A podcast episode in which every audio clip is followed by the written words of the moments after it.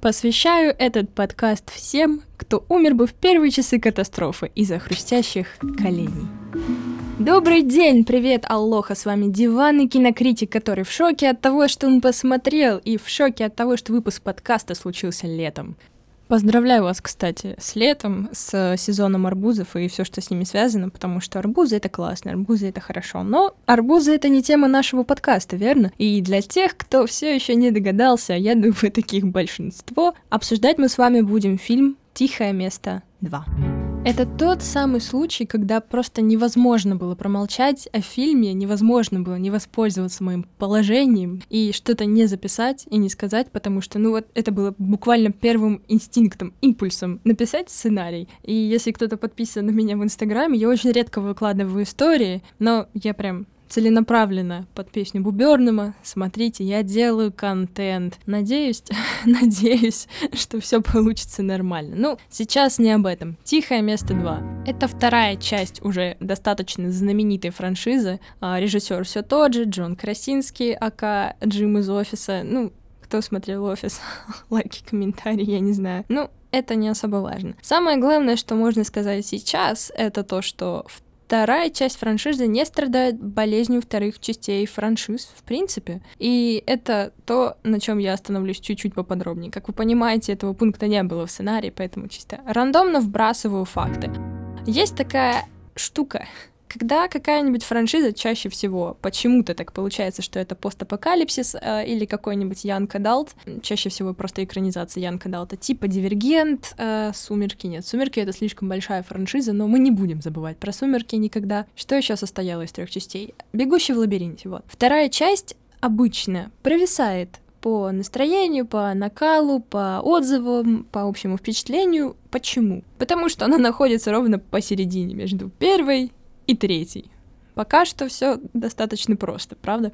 Почему она обычно провисает? Первая часть у нас э, вводит в во вселенную, в которой мы находимся, вводит в мир, знакомит с персонажами, рассказывает о конфликте, о непонятных ситуациях, не ситуациях, что там вообще происходит. И ровно на этом подъеме нам очень интересно, да, в конце у нас случается какой-то конфликт, или намечается, или уже он чуть-чуть решился, и обычный герой выходит в большой мир и ждет что-то там дальше. И, ну, как бы вторая часть обычная повествует нам в большей степени о том, что же происходит дальше. А дальше происходит э, становление Вселенной, становление мира, персонажей, более глубокое с ними знакомство. То есть никакого яркого конфликта, никаких э, столкновений особо запоминающихся. Все просто спокойно, равномерно, степенно подводит нас к третьей части, в которой уже накал эмоций должен быть, да, самый главный злодей, самый главный босс, финальное сражение, ну и уже какая-то концовка.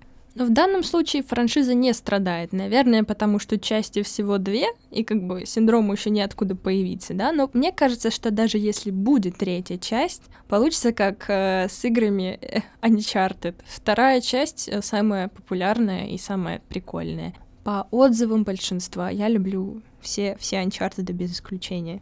Но это уже отходка от темы. А теперь маленький дисклеймер. То, что я должна была сделать немного раньше, но Зачем нам какой-то правильный таймлайн? Правильно? Правильно. Если вы не смотрели первую часть, то ставьте на паузу, идите смотрите первую часть, вторую часть, по желанию интервью с актерами, можно посмотреть сериал «Офис», если вам понравится режиссер фильма, а, и возвращайтесь сюда, будем с вами разговаривать и обсуждать, потому что я знаю, я знаю себя и свой мозг. Сто процентов будут спойлеры. Независимо от того, как сильно я буду пытаться не включать их, они там будут, я уверена. Поэтому вы предупреждены, вооружены, и мы можем двигаться с вами дальше. «Тихое место. Часть вторая» — это фильм, который можно было очень легко пропустить. Из-за закрытия кинотеатров бесконечного он очень часто переносился, и я думаю, из-за этого лишился достаточного количества именно случайного внимания, случайных зрителей. То есть людей, которые потенциально могли посмотреть, но, скорее всего, забыли уже про этот фильм, и что он должен был выходить, и когда, зачем все это помнить. Это слишком сложно. Особенно с учетом того, что наша с вами любимая форма просмотра чего-либо, да ладно, просмотра, в принципе, чего угодно. Это пиратство, да? И зачем вообще помнить о том, что тебе куда-то нужно идти, помнить о том, что тебе нужно что-то посмотреть или что ты хочешь, да, это сделать, если можно а, в любой день в любой точке мира, да, сесть на диванчик и посмотреть э, фильм, который ты хочешь, бесплатно, и с рекламами в любом интересующем тебя месте. Ну это же удобно. Ну, это правда удобно. Но это плохо, и так делать нельзя, потому что создатели не получают деньги, деньги — это спонсирование проекта дальше. Ну, все взаимосвязано, я думаю, все понимают. А теперь э, немножечко о том самом разбросе по датам. Почему же фильм мог потерять большое количество аудитории? 1 января 2020 года вышел первый трейлер.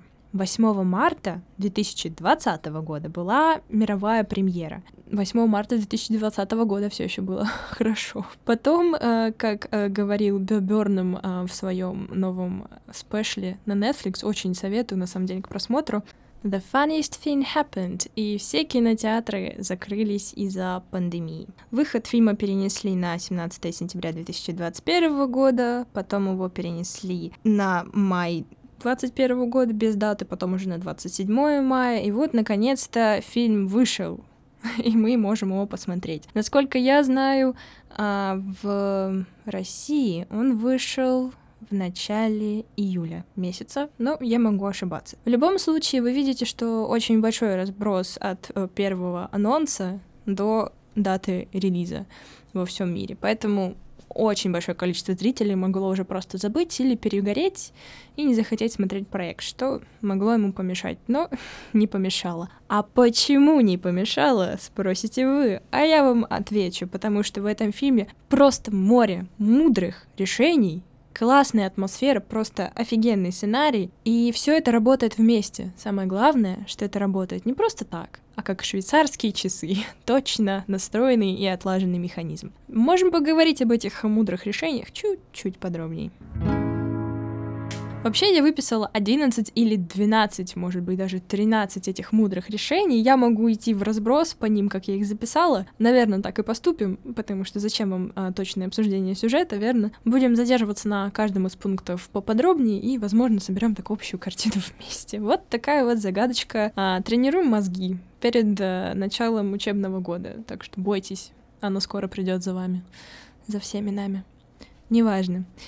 Первое мудрое решение — это представление новых персонажей. Насколько все помнят из первой части «Тихого места», это достаточно, ну, не камерный фильм, но фильм с ограниченным количеством включенных в него лиц. Там было несколько детей, два взрослых их родителей и непонятные чудовища, которые там ползают, везде бегают, э, реагируют на шум. Собственно, это все люди, которых мы знали. Мы примерно предполагали, что есть еще выжившие на разных фермах, потому что там был момент, да, с зажиганием э, костра на крыше, чтобы переговариваться или хотя бы, ну, иметь друг друга в виду, скажем так. Но лично мы никого не встречали. И фильм, собственно, начинается с флешбека хотя должен был начаться с того, где он закончился, да, но он начинается с флешбека, и в этом флешбеке нам представляют город за несколько часов или несколько минут даже до начала самой катастрофы. Нам представляют э, местных жителей, игру в бейсбол, опять же, все те же самые лица, участвовавшие в первой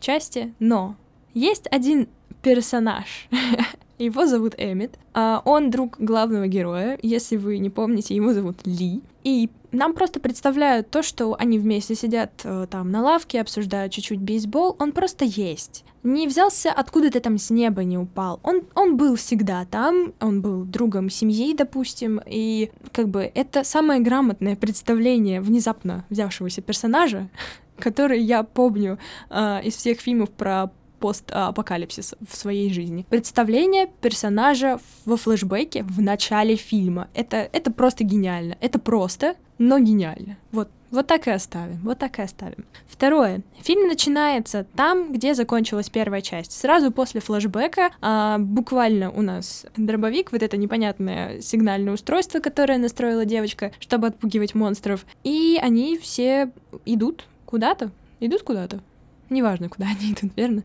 А, вот. Это помогает просто сразу включить тебя в процесс. Ты втягиваешься в сюжет буквально так же, как тебя выплюнуло из первой части, и ты резко входишь э, снова в воду и такой «Вау!» И начинается экшон, начинается движение. Третье самое мудрое решение. Я клянусь, самое мудрое решение всех фильмов про постапокалипсис, про какую-то непонятную фигню, которая атакует Землю. Инопланетяне, не инопланетяне, неважно. Нам не нужно знать, что это такое, нам все равно страшно. И из этого вытекает следующее же. Чем меньше вот это непонятное появляется, тем эффектнее каждый выход. Сейчас поясню. Тихое место основывается на том, что на Землю прилетели какие-то непонятные инопланетяне на своем корабле, наверное, или они упали там с метеоритом. Это не важно. Они просто появились, да, сам факт. Оп, и вот они здесь. Опасность. Хорошо. В тихом месте нет ученых, которые пытаются выяснить, что это такое. По крайней мере, нам об этом не показывают. Нет людей, которые зациклены на том, чтобы выяснить, что это такое. И они не делают это с целью, своей самой главной целью жизненной, там, понять, как они устроены, понять, как они сложены, понять, как они работают. Нет, с первой части э, на доске было написано, ну, типа, вопрос, как это убить, все, как бы вот на этом все изыскания заканчиваются. Мы примерно знаем, что люди заинтересованы в том, что от этого избавиться, да. В принципе, я думаю, им интересно, откуда это взялось, но их основная цель — это не разобраться с точки зрения научной, что же это такое, как нам это победить, нам нужно собрать всех главных умов человечества вместе, поднатужиться. Нет, они просто пытаются выжить. И это то самое, чего не хватает апокалипсисом в нашем э, мире, а, ну, по крайней мере, насколько я помню, из всего, что я помню, всегда есть какой-то персонаж, э, научный, да, научное сообщество, плюс еще армия, и они пытаются понять и решить. И есть главные герои, которые руками махаются там и выясняют, что не, не нужны пушки, нужны кулаки. Это единственное, как можно убить это существо, нет. Здесь такого нет. И это просто великолепно. Опять же, это гениально, потому что нам действительно не нужно знать, откуда все это взялось. Нам важен сам факт взаимодействия с людьми, с окружающим миром уже на Земле, потому что, ну, как бы, за научными изысканиями нужно идти в другое место.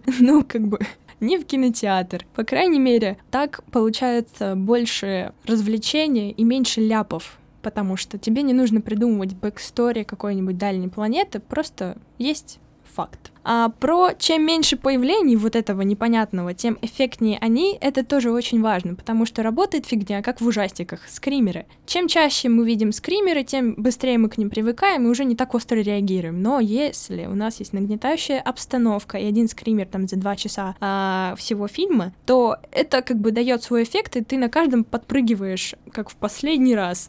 ну, тебе становится страшно. Поэтому здесь тоже очень классная фигня. Э, это существо появляется, ну, я не знаю, раз, наверное, пять за весь фильм. Все остальное время ты просто сидишь как на иголках на краюшке стула, я клянусь. И ты просто ты ждешь, что оно появится, но оно не появляется. А когда оно появляется, тебе все равно очень страшно, и ты переживаешь за главных героев, которые оказались в ситуации, скажем так, в закрытом пространстве обязательно с этой фигней. И, ну, это страшно, потому что этого мало, и поэтому это работает. Так что это очередное гениальное решение в копилку фильма.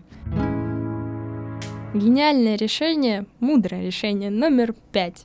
Короткий комментарий с большой демонстрацией. Сейчас поясню. Все знают, что кинематограф должен быть больше настроен на то, чтобы показать тебе историю, а не рассказать ее, потому что рассказать тебе историю могут книги, могут люди, а могут песни, а визуальное искусство, оно же должно чем заниматься, да? Визуализировать, что это нам показывает. Должна быть какая-то картинка, и не просто море и закадровый голос из серии «Когда-то давно здесь был песок, и были... Нет, ну, покажи нам песок и покажи нам людей, пожалуйста, товарищ режиссер. Так будет намного интересней. И в случае тихого места это работает. Один из самых запоминающихся моментов э, лично для меня, который иллюстрирует этот момент лучше всего, это фраза одного из героев, а именно э, Эммета. Я надеюсь, его зовут Эммет. Люди, звери, они недостойны того спасения. Фраза была примерно такого содержания. Это относилось как раз-таки к тому, что главная героиня попросила помочь им, я не знаю, где-то спрятаться, потому что их дом в конце первой части практически полностью сгорел, да, и у них плюс еще маленький только вот новорожденный ребенок, им нужно было какое-то средство, чтобы спастись. Плюс она знала, что на протяжении всего первой части, даже во второй части был этот момент, когда на крыше здания зажигают огонь и смотрят, кто зажжет его в ответ, чтобы примерно осознавать, кто находится рядом и есть ли там вообще люди. И именно про вот этих людей герой говорит, что они звери, которые недостойны спасения. И ты такой думаешь, блин, а почему, а почему? Ну, в принципе, логично, да, почему в апокалипсисе каждый будет сражаться только за себя и, ну, быть э, злым, большим и страшным. Но это мысль, которая просто ускользает ты не задерживаешься на ней. Это просто как бы факт, который установил для тебя фильм. Хорошо, идем дальше. И через, э, я не знаю, полчаса, может быть, может быть и меньше, у нас идет четкая иллюстрация этой фразы. И это реально хорошо, и это реально работает. Потому что ты не ожидаешь подвоха. Ты уже забыл про то, что люди звери ты уже забыл, что там вообще в этом фильме есть другие люди. И когда они появляются и делают э, то, что они делают, да, например, нападают на главных героев там с целью э, добычи ресурсов каких-нибудь, да, или другие цели они преследуют, неважно. Ты понимаешь, почему люди звери. И на контрасте и семья, которая пришла просить о помощи, да, и главный герой, выглядят э, выигрышно на самом деле. Они выглядят хорошими людьми. И это, опять же, еще устанавливает такую четкую мораль и проводит нам границу. Поэтому очередное гениальное, мудрое решение. Шестое. Динамика. Динамика важна. Я уже сказала, да, что фильм начинается э, там, где закончилась первая часть, и это сразу втягивает нас в сюжет, но нет такого момента на протяжении всего хронометража, когда реально просто стоит картинка и ничего не происходит. Эти моменты, их, по-моему, было максимум два, они не, не абсолютно статичны, и они сделаны для драматического напряжения, скажем так. И поэтому оно работает. Опять же, его мало, поэтому э, эффект не возвращаемся к э, инопланетянам, да. Они точно выверены и очень плотно, хорошо встроены в бесконечную беготню и действия, что это просто балансирует картину, и ты очень сильно не задерживаешься на том, что вот сейчас нужно скорбеть, героиня скорбит. Нет, она поскорбела, она идет, она скорбит, она делает что-то, она скорбит, и ты понимаешь, что все ее эмоции это не статичная, не статичная вещь в пространстве, да, не то, что ей сказали по сценарию, вот сейчас ты грустишь, и она грустит. Нет, мы прекрасно, четко осознаем, что это процесс, это чувство, оно никуда не уходит, оно наоборот развивается, и в какой-то момент, вот в момент вот этой драматической паузы между бесконечными перебежками и переходами, оно достигает какого-то апогея, да, она дает волю чувствам, она чуть-чуть сбавляет это напряжение, но все равно продолжает нести это все дальше через картину, и это действительно работает с точки зрения драматического накала очень хорошо. Седьмое накаление обстановки, да, а обстановочка накаляется параллельным монтажом. Великолепно, просто великолепная фигня. Эм, Мое любимое слово, видимо, в этом подкасте это слово фигня. Не концентрируемся на этом. Слово паразит это очень плохо. Неважно. А, параллельный монтаж. Нам постоянно, не постоянно, нет, ладно, нам постоянно говорят во всех, в разных фильмах на самом деле, что герою грозит какая-то опасность. Чаще всего эта опасность это какая-то схватка, драка, а, что там еще бывает, катастрофа, кораблекрушение, автомобильная авария, все что угодно. Герою грозит опасность. И эта опасность обычно показана в лоб. Вот э, едет катер, вот у нас герой в воде на самокате, почему на самокате, ну неважно, вы поняли, и нужно что-то решать. Вот оно, вот этот кадр, и он двигается на вас, и вы понимаете, что опасно, опасно, но параллельный монтаж опасности — это на самом деле великолепная вещь, которая была еще использована, если меня не подводит память в каком-то из фильмов об Индиане Джонсе, когда нам показывают опасность, которая грозит герою с разных углов и если опасность не одна. Сейчас объясню. А в какой-то момент фильма у нас главные герои разделяются на несколько групп. У нас есть группа, которая остается в убежище, и у нас есть группа, которая идет искать выживших дальше, состоящая из двух человек. Они разделяются, и в какой-то момент получается, что им всем грозит опасность одновременно. И это случается, по-моему, два, два раза за фильм. Или один. Нет, самый ключевой финальный момент это самый великолепный параллельный монтаж в истории параллельного монтажа. Он случается один раз в самом конце. То есть какая-то катастрофа происходит одновременно в двух местах, и ты переживаешь за все действующие лица одновременно. И это очень страшно, потому что ты не успеваешь отдохнуть. Например, Эммет и девочка, которую зовут Риган. Я не думаю, что вы запомнили ее имя, но, в общем, девочка по имени Риган, одна из главных героинь этого фильма, они находятся уже вообще в абсолютно другой локации и сражаются на радиостанции с вот этим вот инопланетянином, скажем так. В этот же момент в убежище очень много километров от них э, семья подвергается такой же опасности от такого же чудовища, но находится в более ужасных обстоятельствах с учетом э, того, что у них есть э, один ребенок, который ранен, женщина, которая недавно родила, и тот самый новорожденный малыш, который просто кричит, и, ну, естественно, он не понимает вообще, что происходит. Плюс ко всему у них начинает заканчиваться кислород, плюс ко всему у них обваливается там крыша, а их начинает чуть-чуть подтапливать, плюс у них э, нет никакого оружия, они не могут ни с чем справиться. То есть постоянная нарезка того, как э, разные люди в разных местах одновременно справляются с какой-то опасностью, в данном случае угроза очень существенна, добавляет в фильм просто великолепное напряжение в самом конце, вот прям там, где и нужно. та самая точка. И вы действительно сидите на краюшке стула, потому что, ну, нет времени вздохнуть с облегчением, нет времени, когда можно отпустить ситуацию и думать, что все в порядке, потому что это фильм, который заставляет тебя думать о том, что кто-то умрет. И ты не знаешь, кто это будет. Просто какой-нибудь второстепенный персонаж, а главный персонаж, потому что в прошлый раз умер главный персонаж как бы неожиданности всегда неожиданны, и ты действительно переживаешь и включаешься в процесс. Поэтому параллельный монтаж в данной ситуации было гениальным решением. Если бы эти сцены показывали одну за одной, такого бы эффекта не было. Восьмой пункт. Взаимодействие а, персонажей не словами, а делами. В данном случае это очень важно ради роста персонажа и его раскрытия, потому что нет каких-то комедийных вставок, нет глупых диалогов необязательных, а нет каких-то фраз, которыми просто перебрасывается, чтобы забить экранное время. Нет. Каждое движение, каждый жест, каждый толчок, каждый взгляд что-то да значит. Особенно а, в части, где Риган и Эммет уже путешествуют вдвоем, с учетом того, что Эммет не знает языка жестов и практически не может коммуницировать э, с девочкой и как-то как-то донести до нее, например, информацию, и она не может до него донести информацию, но все равно с помощью дел и поступков мы видим, как персонаж, который раньше был закрыт и абсолютно отказывался помогать, начинает жертвовать э, своей жизнью ради ребенка, чтобы помочь ей добиться цели, потому что он действительно поверил ей. Опять же, практически без единого слова. Мне кажется, это пик э, коммуникации. И Девятое мудрое решение — это место все еще тихое. Да, действительно, разговора все еще мало, а, уже меньше тишины, а просто глушащей тишины. Есть а, фоновая музыка, но все равно очень некомфортно, например, жевать, потому что ты слышишь сам, как ты жуешь, а в фильме очень тихо, и тебе становится просто некомфортно от этого.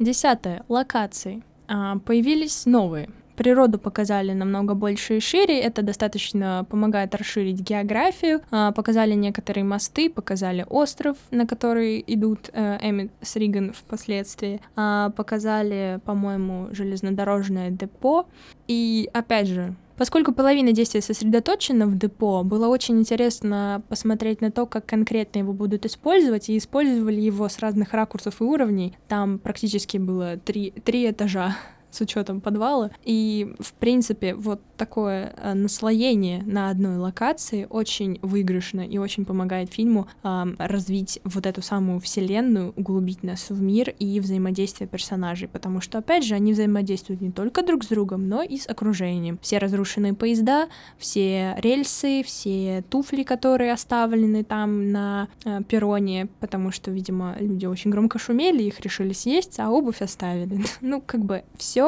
к чему-то ведет, и все локации имеют смысл. Особенно имеет смысл возвращение к прошлым локациям, и очень классный был момент, а, буквально параллель первому фильму, началу первого фильма, когда семья шла в город а, в аптеку. Они шли по железнодорожным путям, через мост, они пришли в город, и таким же путем шла главная героиня а, где-то в середине фильма по пути вот тот самый путь, да, где мы видели, как сильно она скорбит и как сильно она опечалена. Она увидела, опять же, крест, который они оставили, где в начале первого фильма убили одного из э, ее детей. Там она оставляет память о муже, и она идет дальше в аптеку. Все вот эти точки, грамотно расставленные точки, очень хорошо влияют на восприятие картинки.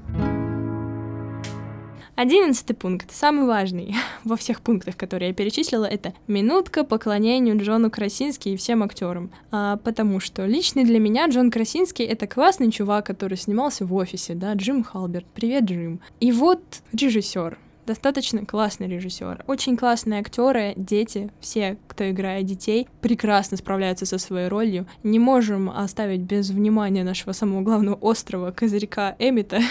Киллиан Мерфи достаточно прекрасно вписался в картину, и все ровно там, где они должны быть, на своих местах, и все просто офигенно. Вот минутка поклонения. 12. Каждая секунда экранного времени чем-то заполнена, и 13. Все ружья стреляют. Про ружья. Чеховские ружья, да, которые развешаны на стенах, стреляют раз в год. Суть состоит в чем? А, в этом депо а, есть, скажем, ну я не скажу, что это капсула, ну допустим, что это такая маленькая капсула. И когда персонажи забираются туда первый раз, потому что оттуда их не слышно, они там могут поговорить, а, видно движение, что перед тем, как зажечь зажигалку, Эммит засекает часы. Я вспоминаю, что мне когда-то говорил мой папа, что нельзя зажигать зажигалку и держать ее очень долго. И плюс ко всему, я своим мозгом дохожу до того, что помещение достаточно закрытое, там очень много человек, и кислорода поступления нет, ну, просто буквально нет. Он засекает часы, проходит, по-моему, 30 секунд или около того, он открывает дверь, и они спокойно дышат. Казалось бы, этот момент можно просто вставить и забыть, но этот момент повторяется несколько раз, они все так же засекают часы, и поэтому в самом конце, когда случается финальная заварушка с этим самым параллельным монтажом, когда они забираются в эту капсулу, и дверь захлопывается, ты начинаешь переживать за то, что они просто задохнутся, потому что ты не забыл о том, что эта фигня работает именно так. И когда нам показывают, что действительно, когда они не могут открыть дверь, они начинают задыхаться, ты веришь в то, что все это было выстроено не зря. Если бы они в конце не использовали этот момент, это было бы просто дополнением к сюжету, которое не имело бы особого веса. А так, оно имеет эмоциональную окраску и а, для сюжета достаточно весомый аргумент впоследствии. Сейчас, э, говоря про чеховские ружья, я вставлю одно ружье, а оно должно было выстрелить Самая первая фраза, которую я сказала, я посвящаю этот подкаст всем, у кого хрустят колени, потому что, товарищи, мы бы с вами умерли первые. И даже не колени, костяшки, позвоночник, шея, все, что у нас хрустит, а хрустит у нас многое, буквально подводило бы нас вот на, на черту вымирания. Плюс еще забавный тикток был, когда ты ставишь тихо кастрюльки, и такой пу-пу-пум, сейчас приготовлю я борщец. Ну, вы понимаете, да, у нас было бы очень мало шансов на выживание, поэтому это посвящается всем тем, у кого схожая проблема со мной. Секунду.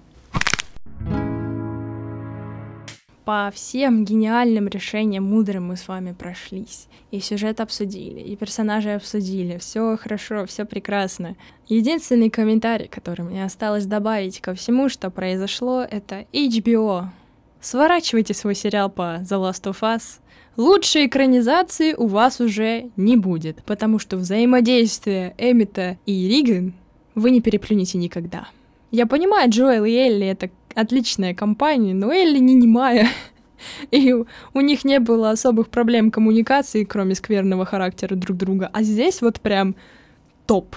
Особенно с учетом того, что, ну, не весь, конечно, их поход повторяется один в один, но остров, лодки, а, выжившие, не выжившие, все достаточно интересно связано, я думаю. И если у вас получится а я надеюсь, что у вас получится переплюнуть или сделать из этого что-то конкретно другое, то HBO. Давайте работайте, потому что сейчас вы находитесь в опасности. Я все еще голосую за то, что «Тихое место» — это лучшая экранизация The Last of Us, которую вы могли придумать, но вы ее не придумали.